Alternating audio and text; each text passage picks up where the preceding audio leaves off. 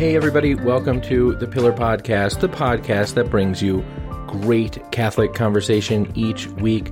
I'm your host and Pillar Editor in Chief, JD Flynn, and this is a bonus episode of the Pillar Podcast, an interview in which we are looking forward to talking with Father Frank Cancro. Father Frank has one of the more interesting jobs as a priest that you will ever hear about because he is the National Circus Chaplain, which is something that you probably never heard of. Father, I, am very grateful that you're here. Thank you so much. And the reason we're talking today is because you have a very interesting and unusual apostolate, um, one that a lot of people probably haven't heard of, one that I hadn't heard of until just a couple of days ago. But um, y- your ministry effectively is that you are the National Circus Chaplain. Um, That's correct. Yeah. So, so what is that? So, just like people who are stationary in a town need pastoral care, the same is true for all of those who, as we say in the business, travel down the road without a zip code. And, and so I work with a small group of individuals who's, who have made the commitment to provide pastoral care and services to folks in the circuses of the United States. There's about 40 traveling circuses in the United States, and they involve large numbers of personnel, both performers and workers. And our job is to be a pastoral presence to all of those folks around the country. And and who makes you the national circus chaplain? I mean, that's not a self-designated term, I suppose. How how do you get the gig? We operate under the auspices of the Secretary for Cultural Diversity of the United States Conference of Catholic Bishops. And mm-hmm. it really has been the USCCB who has had a focus for traveling shows and travelers, along with migrants and refugees, for really quite some time. And, and that, of course, flows out of the Universal Church's uh, ministry to those same populations. So it's really through that secretariat and specifically the office of, and this is a mouthful, the Office of Pastoral Care to Migrants, Refugees, and Travelers, mm-hmm. um, that our operation exists and, and that we uh, uh, work with the circus folks. That's neat. I, I, have a lot of questions about that, but I, I want to start with just uh, hearing about you. I mean, how did you um, how did you get into this ministry? How long have you been working with um, with circus people? I mean, you're a diocesan priest. You're retired from um, sort of parish ministry, insofar as I can tell. Right. Um, but you've been doing this work, at least in a part time way, for quite some time. Right. Since about 2010, I've been involved in a circus ministry. So, you know, back in before I was ever in the seminary, more than 50 years ago, I actually was a circus clown. I did some circus work for a few years. I was not particularly great at it or or well known for it, but it's something I always wanted to do and I did. And then when I moved out of that, I moved on to other things and eventually that became discerning a vocational call and entering into the seminary. And by that point, most of all of this past of mine was far behind me and I didn't see it as, a, as something that uh, uh, was having a tremendous influence on my life. So when I was a pastor in um, uh, Belmont, North Carolina, which is a suburb of Charlotte here in, in the state, I um, was given a missionary for our annual mission co-op collection. Mm-hmm. And in 2009, that missionary came from the Circus and Traveling Show ministry. It was a sister, a missionary of the Sacred Heart, Sister Dorothy, who was assigned to my parish to come and beg for a weekend and, and solicit um, uh, funds for the ministry. And I was uh, grateful to have her. And I honestly think the person in my diocese who did the assignments did so knowing something about my own background and that I would be open and amenable uh, to having a sister there, which indeed I was. But between two of the masses on Sunday, she had a little bit of time to relax. So I invited her to use my office uh, to just kind of hang out in. And in my office on the wall, there was a portrait of me as a clown. It was from an old magazine cover back in the days of AARP when it was modern maturity. I, I, I'd done something with seniors and my picture ended up on their cover. And that cover uh, my mother had framed. And after my mother died, I inherited it. So it was hanging on a wall in my office. And I thought nothing of it until I walked in and sister was standing by it and pointing at it and saying to me, Who's this? And I had to tell her my story. Yeah. And uh, she said at that point, You should be doing this work. And, and I smiled and nodded my head. And two weeks later, I got a letter in the mail from Washington, D.C., inviting me to the annual meeting of the Circus and Traveling Show Ministry, which is held in Sarasota uh, every year uh, in Florida. Uh, and that January, I went, and that January is when I was kind of put on board of things and became one of this small group of people working with the circuses. How did you balance that and your the parish? I mean, that seems like it would have been tricky. Yeah, well, uh, for all of us who are involved, uh, quite honestly, uh, at the time that was the case. Father Jerry Hogan was the at that time the National Circus Chaplain, was a priest of Boston and also a pastor. And Father Dick Notter, who was the other priest involved in, in this, is a priest from Ohio, also had uh, pastoral responsibilities at that uh, at that point. So what we did was we tended to rely on the the sisters. There were two sisters at the time who traveled full time on the road and lived in an RV. And so they'd spend a month or two at a time with an individual circus. And then as needs came up, they would contact us about where we should go and what days we should spend on what show somewhere in the country. So between the three of us, we figured out I can do these two days this week and go here. And so for me, it worked out to about four to five days a month. Mm-hmm. I could be on the road while being a pastor because I had a very good staff um, and and could do the the circus ministry uh, uh, from that perspective. So that's kind of I think between the three of us how we would divvy up the amount of time we'd spend on the shows. And then after you retired, you kind of started putting more time into this.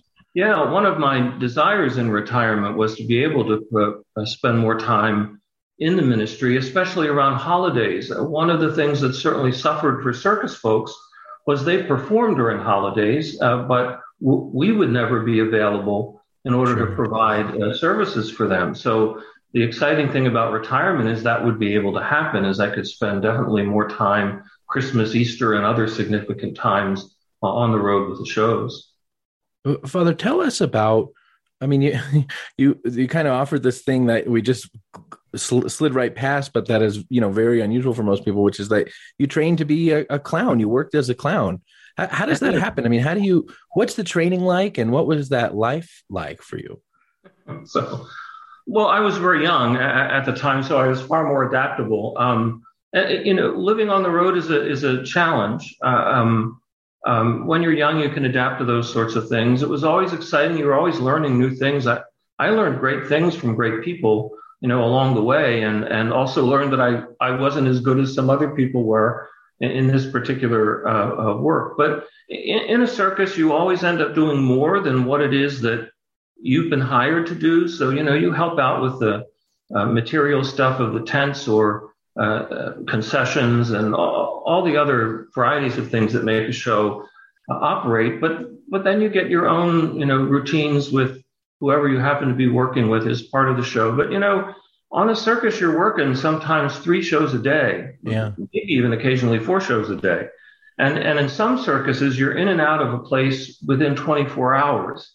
So set up, performance, wow uh, meals, tear down, prepare for the next day, set up. I mean, it just goes on and on. So it can become rather routine and it, it can uh, wear on you sometimes uh, as well. So like any job, um, you know, you try and find ways to balance that for yourself. And uh, for me, what balanced it was being able to learn different uh, skills, certainly meet different people. I've certainly visited a lot of very small towns in the United States that would normally not be tourist uh, places at all or I know cities more by the interiors of their arenas than I do by any of their uh, historical uh, markers. I'm given to understand, and maybe this is not true, it's a myth, but I'm given to understand that sort of every clown has a kind of a character that is their own. Um, you know, and that people sort of are careful about not stealing from other people's sort of routines or gimmicks. Or is that is that true? Is that kind of how the clown craft works? So not so much about the stealing, I'm afraid, but but okay. um, uh, pretty much, especially when I was in the business, which was back in the 70s. Um, you you would shape uh, yourself more around what were more traditional clown roles. So uh, there are generally three or four different types of clown. Um, uh, I was an Auguste clown, which uh, makeup wise is a combination of flesh tones and, and white, as opposed to a white faced clown or a character clown or a grotesque or tramp clown. Those are other kind of makeup forms. And and sometimes that would dictate the stuff that you would do or what your costuming might look like. But but no, there's there's very little honor, I think, among uh, clowns when it comes to routines. we we kind of take from each other and build on it. You kind of make things your own, but, sure. but you can pretty much recognize the threads of classic routines in a variety of different circumstances when you're watching different people uh, perform. It's part of the way that the industry grows, quite frankly. And when clowns get together, they jackpot. That's a circus word for talk. They yeah. jackpot about their stuff, and that becomes a place to kind of gain new ideas and and uh, develop new routines. And what is the history of this art form? Does it go back to sort of medieval courtiers? I mean, is that kind of where cl- clowning, so to speak, begins? Yeah, I, am I'm sure it does. Modern clowning, of course, uh, uh, starts maybe about 200 years ago and uh, becomes an audience diversionary sort of focus. But some would say that clowning actually goes back to the Greek theater and uh, becomes that that shadow figure who sort of um, prepares for and points the audience toward the action uh, that would unfold uh, on the stage. So, so, so there's always been a character, it seems uh, kind of connected to engaging the audience, focusing the audience, uh, and helping the audience get through, in a sense, of performance, whether it's comedic or dramatic. And clowns fell into that role uh, very early on, and classically, that was uh, the way that that many clowns perform. Sure, you know, it reminds me even in in most Shakespearean plays, there's a um, a, a fool of some kind who kind of shows up periodically to break up something dramatic or something tense or to even to kind of help the uh, bring the audience back into place or something like that. And sounds like cl- clowns have a similar have had sort of historically a similar kind of an idea. Yeah. During the second world war there are um, uh, photos of clowns who would often use their walkarounds which are those little visual routines uh, around the ring either before or during a show uh, to make political statements or during the war to criticize the Nazi regime. Or so interesting. There's always been this interplay with the very realities of everyday life, and the clown always seems to to be connected to that uh, to that reality. Huh. That's really well. T- tell me about your your congregation, so to speak. Um, now that you are the the national chaplain and you sort of help you coordinate this pastoral care from the team, who who, are uh, uh, I'm surprised to hear the number of circuses in the country, but who are circus people? What what is their where do they come from? What is their background? So they're pretty a pretty diverse crowd, to, to be honest. Um, they are young and old. Uh, there's certainly a lot of younger performers in circuses, simply because the kinds of things they do require bodies that that, that have to be far more agile. But there are some families that are, you know, six and seven generation families, and when mom retires from trapeze, she might work in wardrobe mm-hmm. while she has two younger adult children working on the, the bar again. And and so, so you have families from different age groups working uh, together. They come from varieties of places. Um, one of the reasons that Catholicism was certainly prominent in the American circus was that uh, we drew heavily from Europe and from South America in terms of the number of performers, and, and those families, at least uh, culturally, were Catholic. So uh, there was a, a, fairly large Catholic presence within circuses, and those are still uh, two areas that uh, circus performers come from. On Ringling Brothers, when it existed, that was a fairly large show. Um, you'd have as many as 24 different countries represented, and and as many languages uh, uh, represented in one you know one gathering of three to 400 people. So so it's a very very diverse group of people, and our ministry is not just to the Catholic performers, but you know, the Catholic Church is the only denomination that has had uh, an ongoing and regular ministry to circus people in the United States and has done it for more than 100 years. So we're really trusted by circus personnel and owners to be present uh, uh, uh on the shows. And, and uh, for that reason, they, they trust us to be present to everybody. And so we really do have a ministry of presence to not just Catholics, but to everyone else on the show as well. There is a new group of performers uh, coming along too, not so much performers, but workers who are not really circus connected. This is like their first job or their 1st mm-hmm. entry into the world of, of, circus. And that's a new experience for, uh, for us and, and for them too, because they're not as aware of the culture. You know, there's a language, there's a pace, there's a rhythm to circus life that they have to learn to get uh, used to rather than it just being a a job for a certain number of hours a day. It's a lifestyle. Mm-hmm. And, and that's been an interesting to kind of help dovetail them into this more traditional uh, familial focus of, uh, of circus that exists in the United States as well.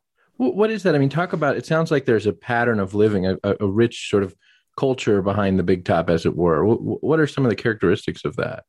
So it's a mobile community, obviously, um, and, and so it relies heavily on itself. Uh, it becomes a very self contained uh, kind of experience to the point that, uh, depending on the size of a show, you might have a small school, a nursery school, you have a cookhouse or a cook tent. Everything you'd find in a small town, you'll you'll find uh, sort of in one way, shape, or form in the context of a, of a show.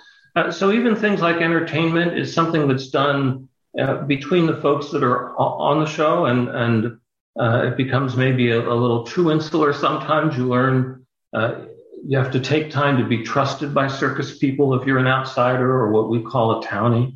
Uh-huh. Um, uh, simply because life is lived in this web of, of interconnectedness. So, um, so you try and create a sense of community and family together, and and that word is used very seriously when people talk about their circus family it's not just a nice phrase to throw around. It it really is the same level of feeling and relationship that one has with their blood family. And that you know, once one has been incorporated into a circus family, and that doesn't necessarily always happen easily, uh, but once it happens, um, that that's a bond for life, and it doesn't matter whether you're still on the road or not. There's still connections between people that that never go away because of that um, uh, relationship that one you know, has had. I said that it's it's hard sometimes to get into that. When I first started with uh, with this uh, whole experience, the advantage I had was wearing a collar, which helped a little bit. But you know, people are still kind of tenuous because you're the new guy, and they're not sure you're really going to stick around. Right. You know, which which with circus folks, the longer you stick around, the more they believe you're actually committed to them. So that that's a becomes a big focus. But there there are some key people on different shows who who uh, they won't talk to you. They won't talk to you until they're sure you're going to stick around. There was one guy in particular, we're now very good friends. His name is Alex. Who every time I went on the show, you know, Alex would kind of lift his head to say hello to me, and that's that was the only recognition I ever got from him, and that went on for months. And wow. after about four or five months, we actually had a conversation of about three or four sentences. And I remember I went back to the sisters' trailer because I was on a show that they happened to be on at the time. And I banged on the door and I walked in and I said, You're not going to believe this. Alex finally talked to me, which from a circus perspective was a big deal. It right. meant that I was finally kind of, well, now Alex and I will go on for hours over coffee and but but you know that that tenuous start has to do with the way that a community uh, kind of becomes very interconnected and uh, interdependent, and the circus is very much that kind of uh, of a community you know, you mentioned before kind of that ministry of presence, and, and in a certain way, the way you describe things, it sounds like a big part of your ministry is not unlike that maybe of a military chaplain where you're, you know, a, a, a lot of your work, it sounds like, is the pastoral care of kind of listening and, and being a confidant and talking with people through their um, through their you know maybe problems or is that how you spend a lot of your time in the circus or? yeah in fact that's a very good example uh, i think of the kind of ministry that we um, uh, focus around and you know, the challenge of trying to engage everybody in, in a sense. In fact, uh, the way it gets translated down is with some of the young folks on the show who are not uh, churched in particular, you know, we, we still spend time with them. And the best explanation I heard of who we are uh, from one of those individuals was that they were explaining to somebody that we are like having their grandfather with them on the show. And, and to me, that's a very positive focus with that you are that presence that gently supports, that that loves unconditionally, and and so that ministry of presence does become really important, and it's and it it really does uh, focus the whole uh, group of people on a show. For instance, on one show we had our sacristan, the guy who would help us set up for mass and find a place to have mass when we were on that show, was a Muslim guy who. Mm-hmm. Who uh, was just committed to us being there and would do what we could. And then if they were in a small town and didn't know where the nearest mosque was, I or one of the others would try and help them find a place where on Friday morning they might be able to sneak off to go to prayers. And on Ringling one year, we helped a group of young folks who uh, weren't true religious Jews, but they wanted to have a Seder mm-hmm. uh, meal. So we helped them get the stuff they needed, and we found a, a, a ritual called the 10 minute Seder, there's another one called the three minute Seder, but I wasn't going to let them do it in that short time. Uh, so we got them one that we thought that would really work, and that became their uh, their way of expressing Seder. And it actually ended up being a whole company party by the time it unfolded. But but nonetheless, that kind of presence and companionship is is very very much uh, who we are in, in, the midst of the show. Yeah. What are some of the uh, pastoral issues? I mean, I, I imagine that this is an itinerant group of people, so that's hard on marriages. It maybe introduces, you know, the possibility of substance abuse and other things. I mean, what are the pastoral issues that you find yourself really dealing with? So the same that you'd find, uh, I think, anywhere, but but you're on target. Uh, certainly, issues uh, uh sometimes with alcohol or drug abuse mm-hmm. can be pro- problematic, especially with young people who might have a lot of time on their hand and may not be the best at uh, handling issues of relationships and you know the other kinds of ups and downs that are part of, of everyday life. Um, uh, the, the normal relational issues, people getting mad at each other, people falling in and out of love with each other, not knowing what to do with uh, those kinds of realities. They become part of what you deal with also. Um, you know, the joys of uh, raising family, the, the tragedies of losing uh, people. So weddings, funerals, births, um, all of those things are certainly a big part of, of experiencing um, life with uh, folks on the circus as well. And for the Catholic population, dealing with the sacramental moments uh, that are part of their life, as well as doing what you can to help provide an adequate formation, uh, uh, especially for sacraments uh, in in individual family lives. Yeah, can you talk about your sacramental ministry? I mean, do you find do you find yourself doing weddings very often? Do you ever are there do you confirm? I mean, what what does your sacramental ministry look like? Again, it's pretty much the same as you find in any uh, parish. You have a an ongoing schedule of baptisms and first Eucharist and confirmation and uh, weddings, um, um, they're pretty much all the same uh, kind of routine, and, and, a lot depends on what particular show you're with and what the mean age, of course, of the group might ha- happen to be. Um, we had a large number of baptisms uh, this last year, especially through the Midwest and the far west in the country. Not so many in the east, but but then again, a few more weddings on this side of the Mississippi uh, in this past year than uh, than maybe the two years prior to that. But but uh, the regular sacramental life of a parish is what you would see reflected in the life of a circus. Sometimes it it doesn't always happen at the same moments. So not every kid is seven or eight years old when they receive sure. First Eucharist, because formation sometimes for us may have to take two whole seasons rather than yeah. one semester or, or, or two. And we rely heavily uh, now, especially on uh, social media for uh, preparation materials and for dialogue uh, between uh, individuals and getting people ready, as well as being on the spot to uh, to work with folks to prepare them for sacraments. You're um, you're a canonist, and, and I am too, and and so I have some kind of nerdy questions that I've been wondering about because I suspect, although you're called the circus chaplain, you're not sort of technically a chaplain in the in the canonical sense. That is to say, you don't sort of have the care of souls as a you know, as being sort of legally equivalent to a pastor. So I imagine you have a lot of jurisdictional, tricky jurisdictional things with marriages or even where to record baptisms. And I mean, is there a playbook for you? Uh, there is, on this actually. Um, actually, I have far more jurisdiction than you might think. And okay, okay, yeah, tell me. Propagation of the faith, which uh, kind of set up the model for itinerant missions and the circus ministries around the world have always followed those same uh, kind of directives the National Circus Church is St. Martha Church in Sarasota, Florida. Uh-huh. And there's a history to why that is the case, but that's the place where all of our sacramental records are kept. Okay, so there, so everyone is effectively a sort of it's a that parish is effectively a, a personal parish for circus people. Uh, yes, I'm a member of the staff of St. Martha's in oh. Sarasota, even though I'm not, I don't physically live there sure. during the year, but I have faculties in the Diocese of Venice and and uh, so my ministry with circus folks uh, generates itself out of that um, uh, focus there, and that becomes our place of record. St. Martha's is the oldest church in Sarasota, and it exists on land very close to where Ringling Brothers had their winter quarters, and Ringling Brothers and their performers essentially built St. Martha's, and so it ha- has had a connection to the circus really uh, for about 100 years now. And, mm-hmm. and so uh, the Bishops' Conference designated it the National Circus Church. I, don't know when, but I think it was probably in the 40s or 50s. The pastor prior to that, in the late 20s and 30s, um, he he was the one who ministered uh, to circuses, and and that's I think why we've just continued to maintain all of our sacramental records, et cetera, in St. Martha's because of that tradition that was started in about 1923 or 24. So then, if you need the faculty to confirm someone or something, you don't have to figure out, okay, where are we right now? You, you can kind of always go through the Diocese of Venice.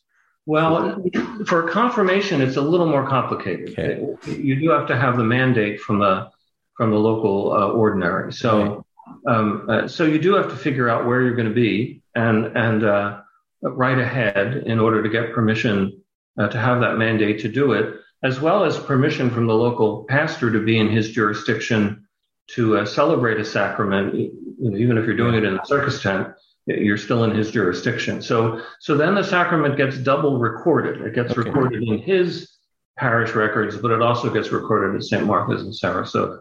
But for the other sacraments, it all fall, those fall pretty much under the purview of of uh, who I am in, in connection to, to St. Martha's. And so, do you have a, de- a delegation to witness the marriages of circus folks kind of just always, or do you need to get be in touch with the no. pastor? Even in the Diocese of Venice, I have to get explicit um, uh, permission from the pastor of St. Martha's to preside at the wedding. So a little bit of paperwork on the road then. Yeah, yeah. what is this? What is your own um, uh, spiritual life like on the road? I mean, how do you maintain in, in interior life and, and sort of traveling and and I presume living in close proximity with other people and probably not having a church kind of you know uh, not having the blessed sacrament at your disposal all the time. I mean, what what is your own spiritual life like?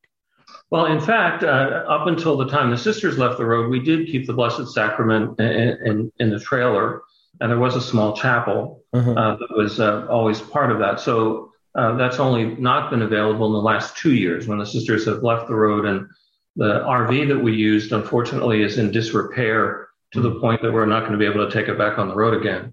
Um, but for me, to be very honest, um, you know, one of the things about circus people is their days are late.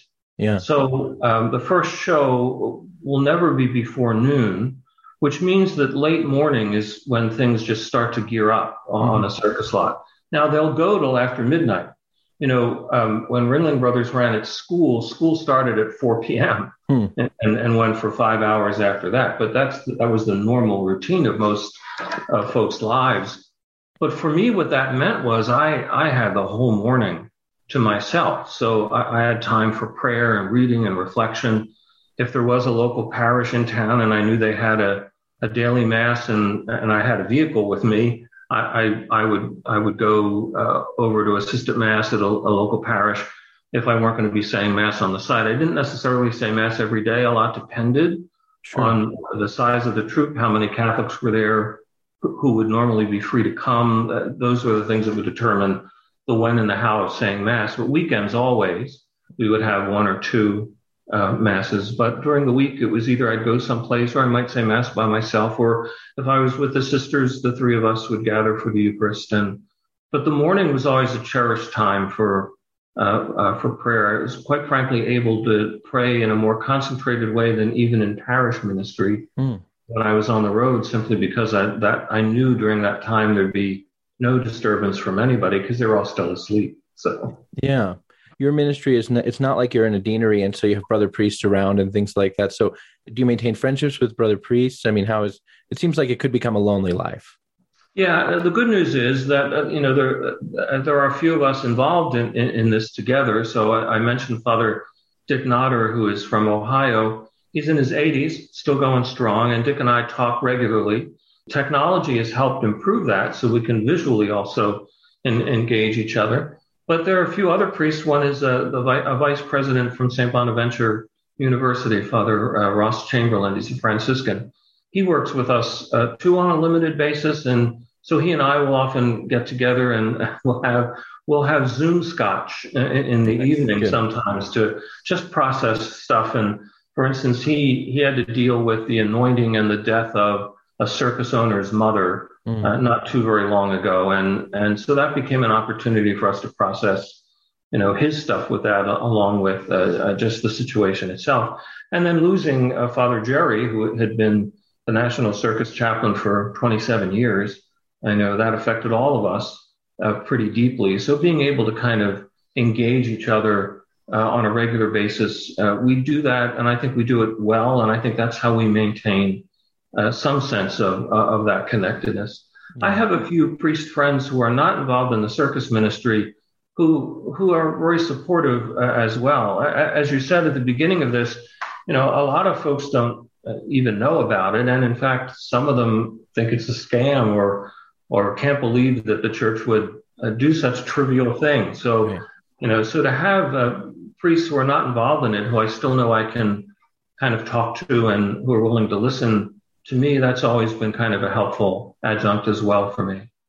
One of the things that I noticed the conference sort of says it has a, the conference has a website about uh, effectively your ministry, circus ministry, and one of the things it, it mentions is an encouragement for pastors if the circus is in their town to come and maybe offer mass or hear confessions or something like that. Um, we have a lot of priests who listen to this show, um, so I'm, I find myself maybe does that ever happen? I mean, do, do, do priests ever do that? Yeah, sure they do. Um, uh, the one thing to say to priests is that you have to be your most adaptable self when mm-hmm. you're coming to do that because you have to follow their schedule. They can't follow yours. Sure. And and uh, with that in mind, sure, it's it's always a possibility. On some shows, we have lay ministers who, uh, when they're in a town, if they're going to be in in town for more than 24 hours, will maybe try and get in touch with the parish and and see if there's someone willing to come out who might uh, want to say mass. I will honestly say that uh, most of the time they don't get an affirmative answer mm-hmm. um, uh, uh, to that. But if priests are are willing to do that, if if they even have an awareness that a circus is coming to town, have them get in touch with the sponsor of that circus. It'll usually be a local business or some other venue that they they know, and that sponsor can be in touch with uh, the show, and and you know they can make arrangements and connections that way, or they can always be in touch with me through Facebook or through the uh, uh, conferences uh, site, and and we can do what we can do to try and set up an arrangement for them to be there. Most shows have a mass kit uh, on the show. Um, some small ones don't, but most do, and and so we can accommodate um, um, uh, someone coming on if, if that's a definite possibility. You know, this strikes me, uh, Father, as um, the the way that you live and the kind of ministry that you do is um, uh, good for the set of sort of people who live migratory lives um, who are connected to the circus. But of course, a much sort of broader category of people who live migrant migratory lives are migrant farm laborers or you know other kind of itinerant workers, and they don't necessarily have a chaplain. Um, I wonder, is there something the church can learn from your ministry and the way it works about how to provide better pastor and sacramental care to you know to migrant agricultural workers and, and people like that, or is there another model?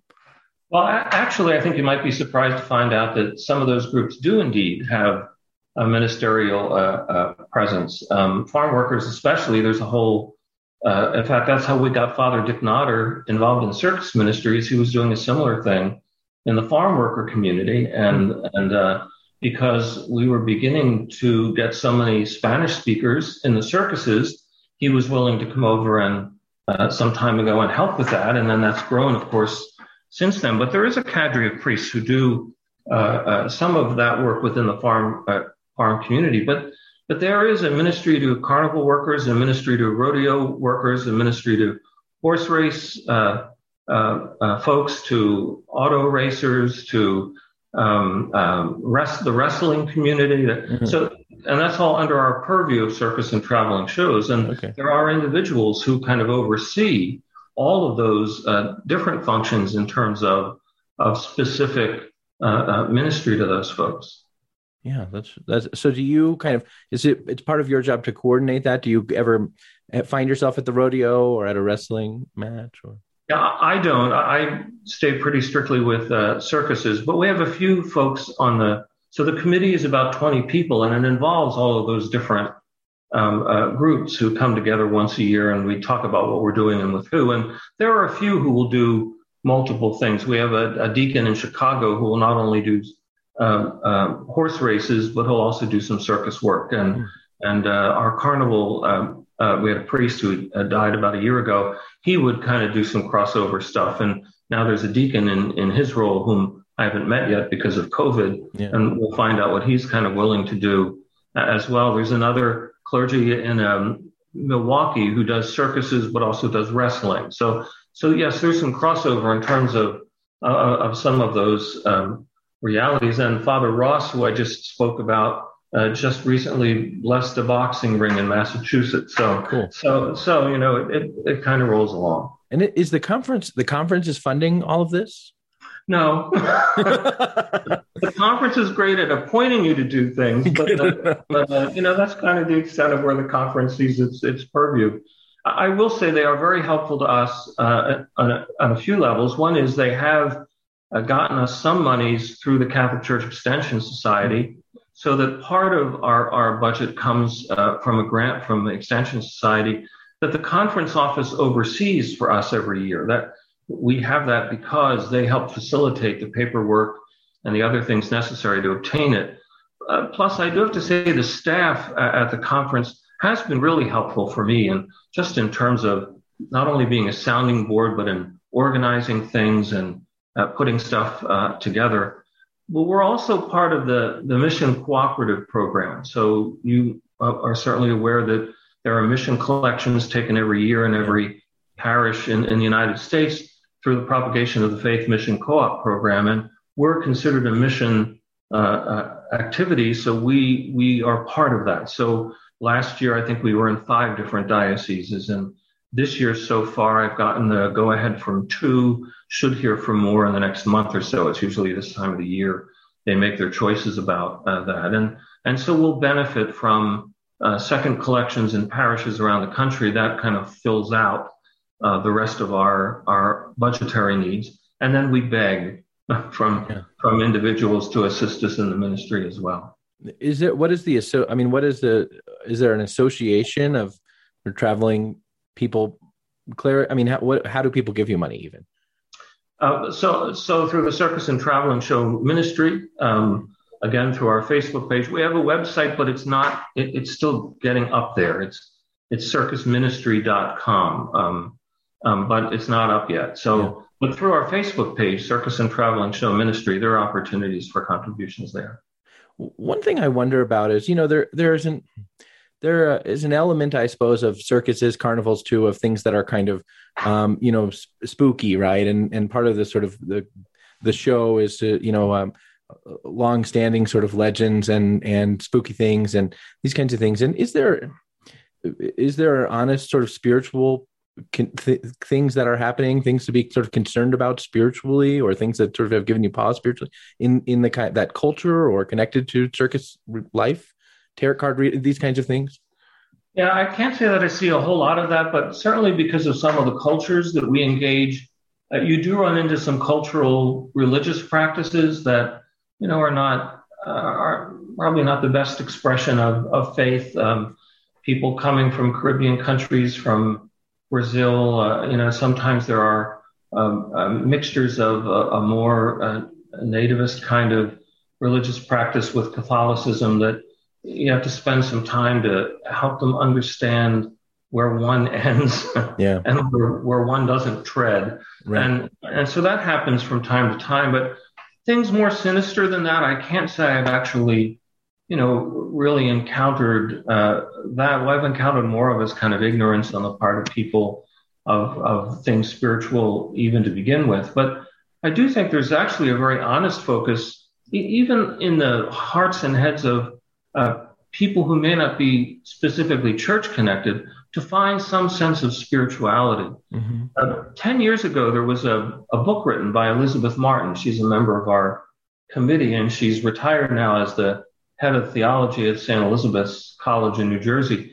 She wrote a book called A Conspiracy to Create Joy, which is a book on circus spirituality. She did a series of studies among different kinds of populations of folks in circuses and tried to distill from that uh, what she found there in terms of the life of the spirit and in, in relationship to folks. And it's actually a very positive uh, focus. And I, I, find people do try to be their best selves. Um, Sometimes there's an underbelly to it, as there is to everything.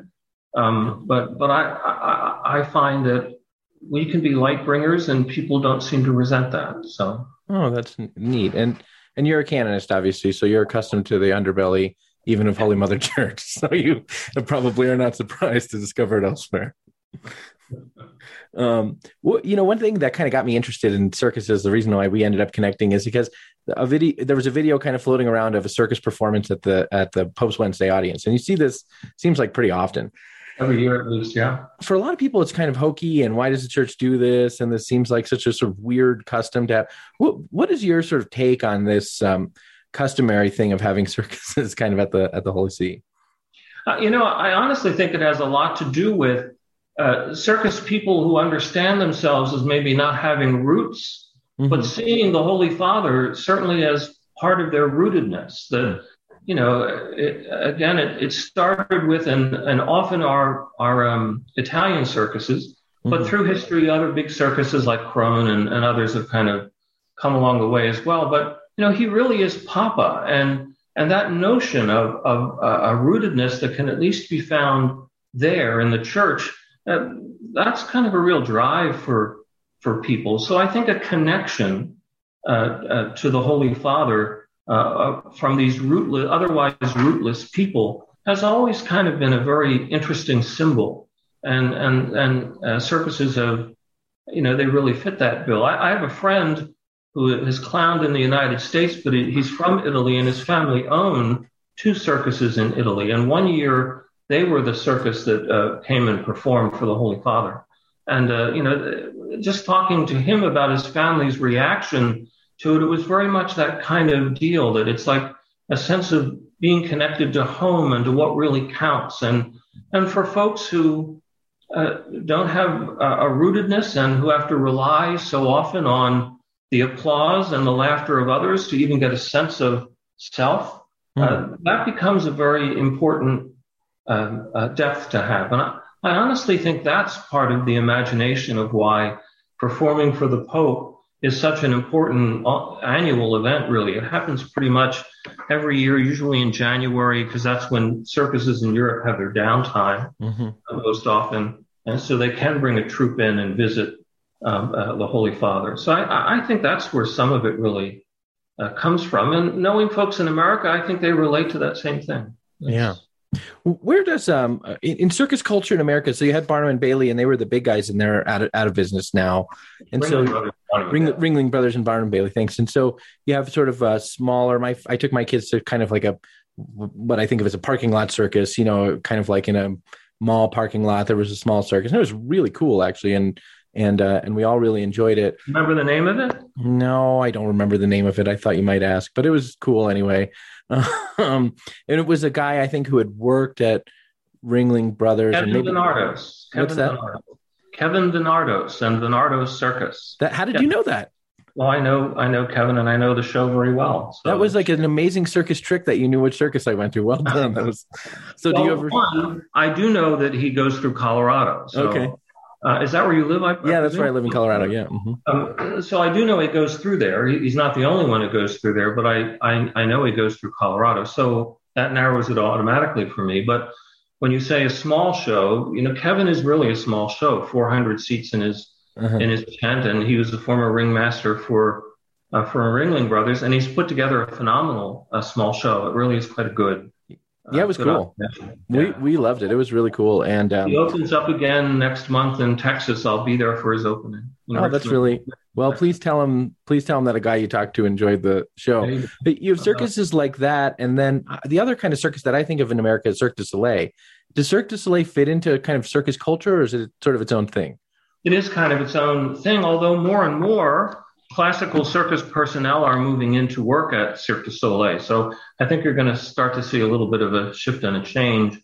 Uh, Cirque um, uh, has a different kind of show schedule. You know, circuses have to perform to survive. Yeah. Cirque doesn't quite have that same mentality. They they'll run a, a, a three or four day week and one show or two shows a day.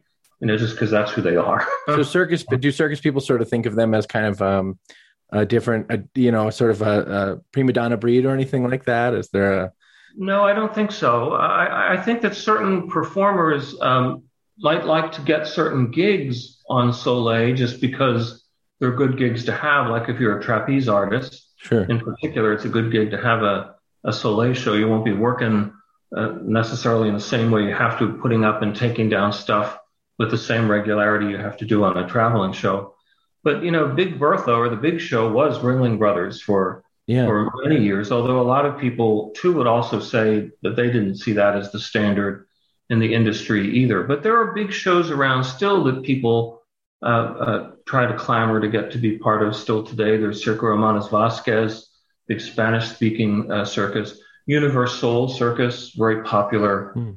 African Carib circus, especially in the East Coast. And Circus Vargas on the West Coast is another fairly large, pretty popular uh, show. Cirque Italia, which has five units traveling mm. the country in, in, in different ways. So so the, there are standards out there that people see as oh, I think I'd like to work for them, but but a lot of it has more to do with your your particular skill than the particular show. Okay. There's Masonic circus too, right? I mean, is there's a Shriner circus, right? Shriner circus, yeah, but that's not really a circus as much as it's each individual shrine hires a producer who puts draws acts in and they put oh. together a show.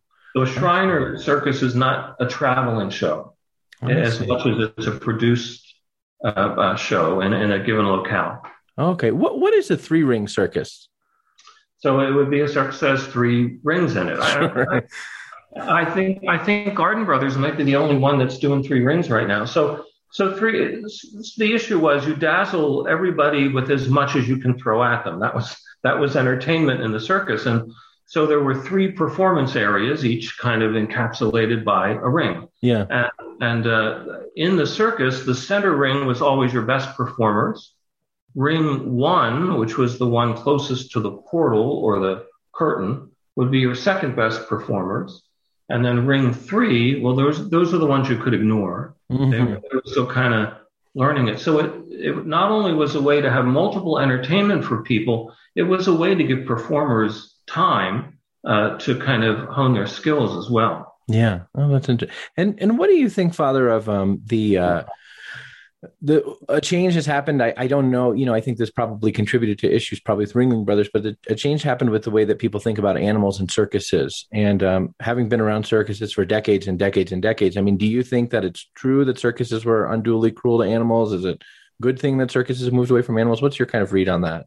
Yeah, I, I've never seen anyone who works with animals do anything untoward toward a, a, an animal that they uh, cared for. Never seen it. And I had the kind of access that I could go in and out of areas without being announced, without them knowing I was coming. It wasn't like, oh, we'll clean up because the priest is coming. right. I had total access, and I've never seen any of that. I do have to say that uh, some of the organizations uh, that purport these things they aren't really telling the whole truth mm-hmm. uh, about things. And, and to be really honest with you, the financial investment alone, say of a, a herd of elephants, right. is so significant. Why would you treat an elephant in, in a way that they're, they're not going to give you their best performance? It's very hard to get a 7,000 pound animal to do something it doesn't want to do. Yeah. You know, and, and, and so in order to really work with an animal and, and treat them uh, well, that it, it, behooves you to do that. They're they're eating 200 pounds of food a day themselves, so they're talking about tremendous financial investments. Add to that, you know, all of these animals are born in captivity. There are no wild animals in right. circuses and haven't been for quite some time. So, uh, so in a very real way, the circus becomes a way to stimulate some of the um, uh, activity of an animal in terms of its everyday life. And but no, I have to be honest. I've, n- I've never seen anyone treat an animal badly or poorly. Even even the, the bullhook ar- argument. You know, bullhooks aren't aren't, aren't so sharp. They're there for a reason, and and if you recognize the thickness of an elephant's skin and how they're used as an extra finger is really the best way to kind of describe it. Um, you know, the use of it is not it's not an offensive or a a, a problematic uh, issue, but people not knowing uh, that I think has has led to uh, a lot of notions about circus animals that, to be really frank, aren't really uh, true. And you know, Ringling for years fought it. In fact, they won two very large lawsuits against uh, some of these organizations, but but they were spending so much money every year in litigation. That was one of the reasons that led them to decide it's it's time to pull the elephants off the off the show. And quite frankly, when they did, most of us think that that's what led to the demise of the show itself. Mm-hmm. People stopped coming after they did that. It really was still a, a significant thing for folks who were coming to the shows. And yeah, and so what, what have animal people done? I mean, where did the animal people kind of go when the there, there are still circuses with animals. So so there are people working with uh, animals on on shows. Others have gone to uh, other countries that that have um, continued the practice of having animals. Probably one of the best cat people I know, uh, Alexander Lacey, is back in Germany with his family, still working with uh, with his cats and, and along with his mother and his brother uh, uh, there. Um, so they're, they're still uh, working, and others have either gone to farms or they're working in zoos or or they've gotten into something completely different. But um, but their animals are still around. It's just they're not as prominent as they were. I love Father that you have a go-to lion guy. That's you know not a lot of people have that kind of in their contacts list or whatever. That's cool. So um, I want to just ask you a couple of questions. We're gonna I want to on our show we play games a lot, and uh, and so um, a, a, game that I had in mind for you is just a little bit of circus either or. So I'm going to kind of give you two circus things, and then you're going to tell me just your immediate reaction to sort of which one. Um, you know, you you don't All have right. to think about anything, just kind of your immediate your immediate reaction to uh, to to one of these things. Okay, um, Father, um, we're going to start with circus movies. Um, Greatest Showman or Dumbo? Dumbo. Okay, uh, Snow Cone or Cotton Candy? Mm, snow Cone. And is that is what's the best value from when I take my kids to the circus and they're clamoring to eat something, uh, other than sneaking food in my bag? What is the best sort of value for me at the circus? So I think the snow cone is. Uh, both are, are horribly expensive, right? But but you know all you're getting with uh, in the business we call cotton candy floss mm-hmm. because that's all it is. It's just puffed air with some sugar in it. So you, you, actually are getting more for your money with the snow cone. Oh, that's really good to know. So if I'm gonna, if I have a choice of what kind of circus to go to, should I go to a tent circus or an arena circus? Tent. Tent. Why? What's? What, I mean, it seems old school, but otherwise, what's great about a tent? I think, I think that the ambiance of tent circuses, especially today, are just it's just a much better way of operating. You have far more control over what you're doing in a tent than when you're using someone else's arena. All right, fair enough. Um, okay, uh, Father, th- these are two, uh, you know, so you know Batman and Robin. Um, you know, and you probably know that Robin, you know, uh, there there have been a couple of Robins. I think there have been four Robins now. And the first two Robins, I, I don't know if you know this, were both circus performers. Um, so um, you, are looking at me like you didn't know that. So this is going to be a totally arbitrary choice on your part. But you know, um, um, but uh, oh, the first two Robins, both circus performers, Dick Grayson and Jason Todd. So who's your go-to circus Robin? Uh, Dick Grayson. Okay, I, I thought you were going to say that. I, I, thought you were, and you did, and so it was a good choice because uh, you're right about that. Um, uh, now, if you go to an animal circus, um, what what is your preference, lions or elephants? Elephants. Yeah, be, because you like elephants more. I mean, you're you have an experience that most of us don't, and that you actually like probably have t- touched an elephant, touched a lion, been around these elephants, been on top of them, yes, been on top of them even, and so you like you know lions and elephants, and you like to watch them perform more. you like them more, sort of as as as animals.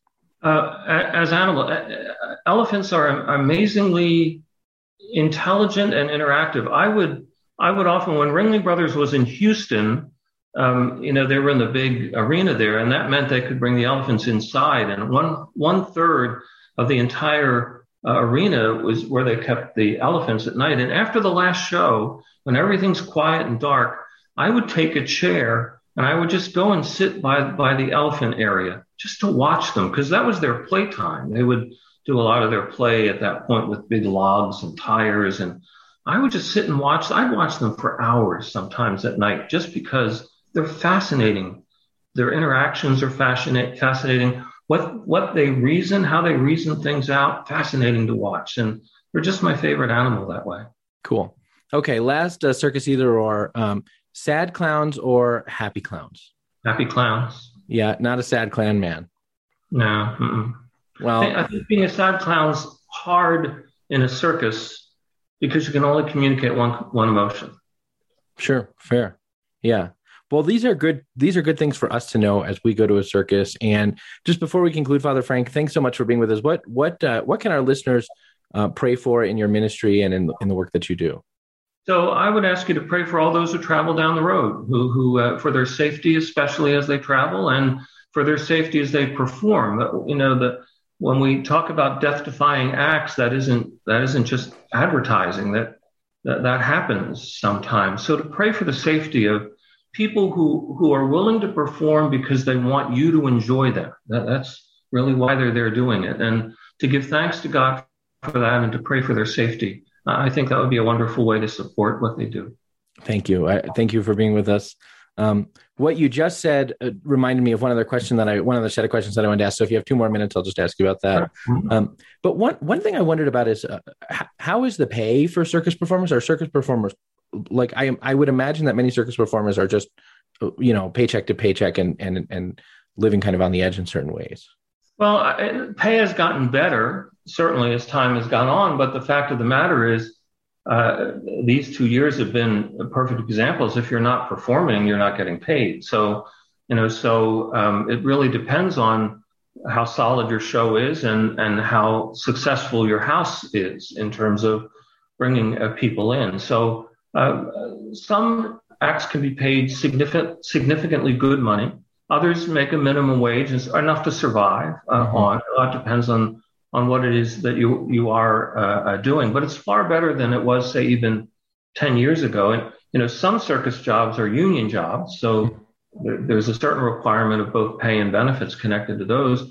You know, our ministry actually we run a mobile home park in Florida for retired circus folks who don't have the means to survive in any other way. So on a sliding scale, we provide a place for them to bring their mobile home and to live. Cool. Um, um, because they didn't make a lot of money or didn't have a retirement plan or um, yeah. the way things worked out that they didn't have the resources to be able to do that. So it's it's across the board, but these days it's certainly better than it was.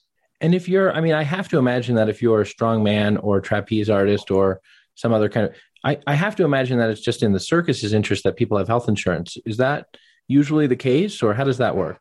Yeah, there, there is a, a, health insurance that's had both by individuals and sometimes the show provides it because uh, uh, insurance for the kind of activities you do is sometimes more expensive than just normal health insurance. Sure. Yeah. So there are special companies that do insurance for circus performers. Okay. Wow. where can circus performers get? So you provide pastoral care for a circus performer, but what if I'm a circus performer and I want I want um, to talk to a therapist? I mean, is there a way in which circus performers can have mental access or mental health care? Is that some of it goes through their insurance programs, but I would say more often than not, we become the gateway to that. Uh, uh yeah. It's often we on the shows will uh, work in an area to try and find a mental health worker to, to work with folks on the show. One of the things that's been very helpful in the last five years is the fact that now there's some internet based yeah. counseling available which wasn't the case maybe even five years ago. And that actually has made some things uh, helpful. I, I, think it's averted a few tragedies, to be very honest, that we can plunk people into that kind of stuff. What if I'm a circus performer and I want to go to AA or NA? I mean, are there sort of meetings on the road in some circuses or? Yeah, and and in fact, uh, uh, a lot of folks are resourceful enough to figure that out themselves in a town to go to one, or on some shows they'd have their own uh, small yeah. gatherings of people who would get together on a regular basis for AA or NA or uh, some other 12 step group. Yeah, well, that's really okay. That, those are the only other things I want to. Is there anything else that you want to add that I didn't ask you about? No, I appreciate the time just to talk about it. Again, not many people know it enough to talk about it, and most people are always surprised when they hear about it. Thank you. I, I really appreciate it. The Pillar Podcast is a production of Pillar Media and Ed and JD Production. I'm your host and Pillar Editor in Chief, JD Flynn, and I am joined by a special guest, Father Frank Cancro, the National Circus Chaplain. We're back next week.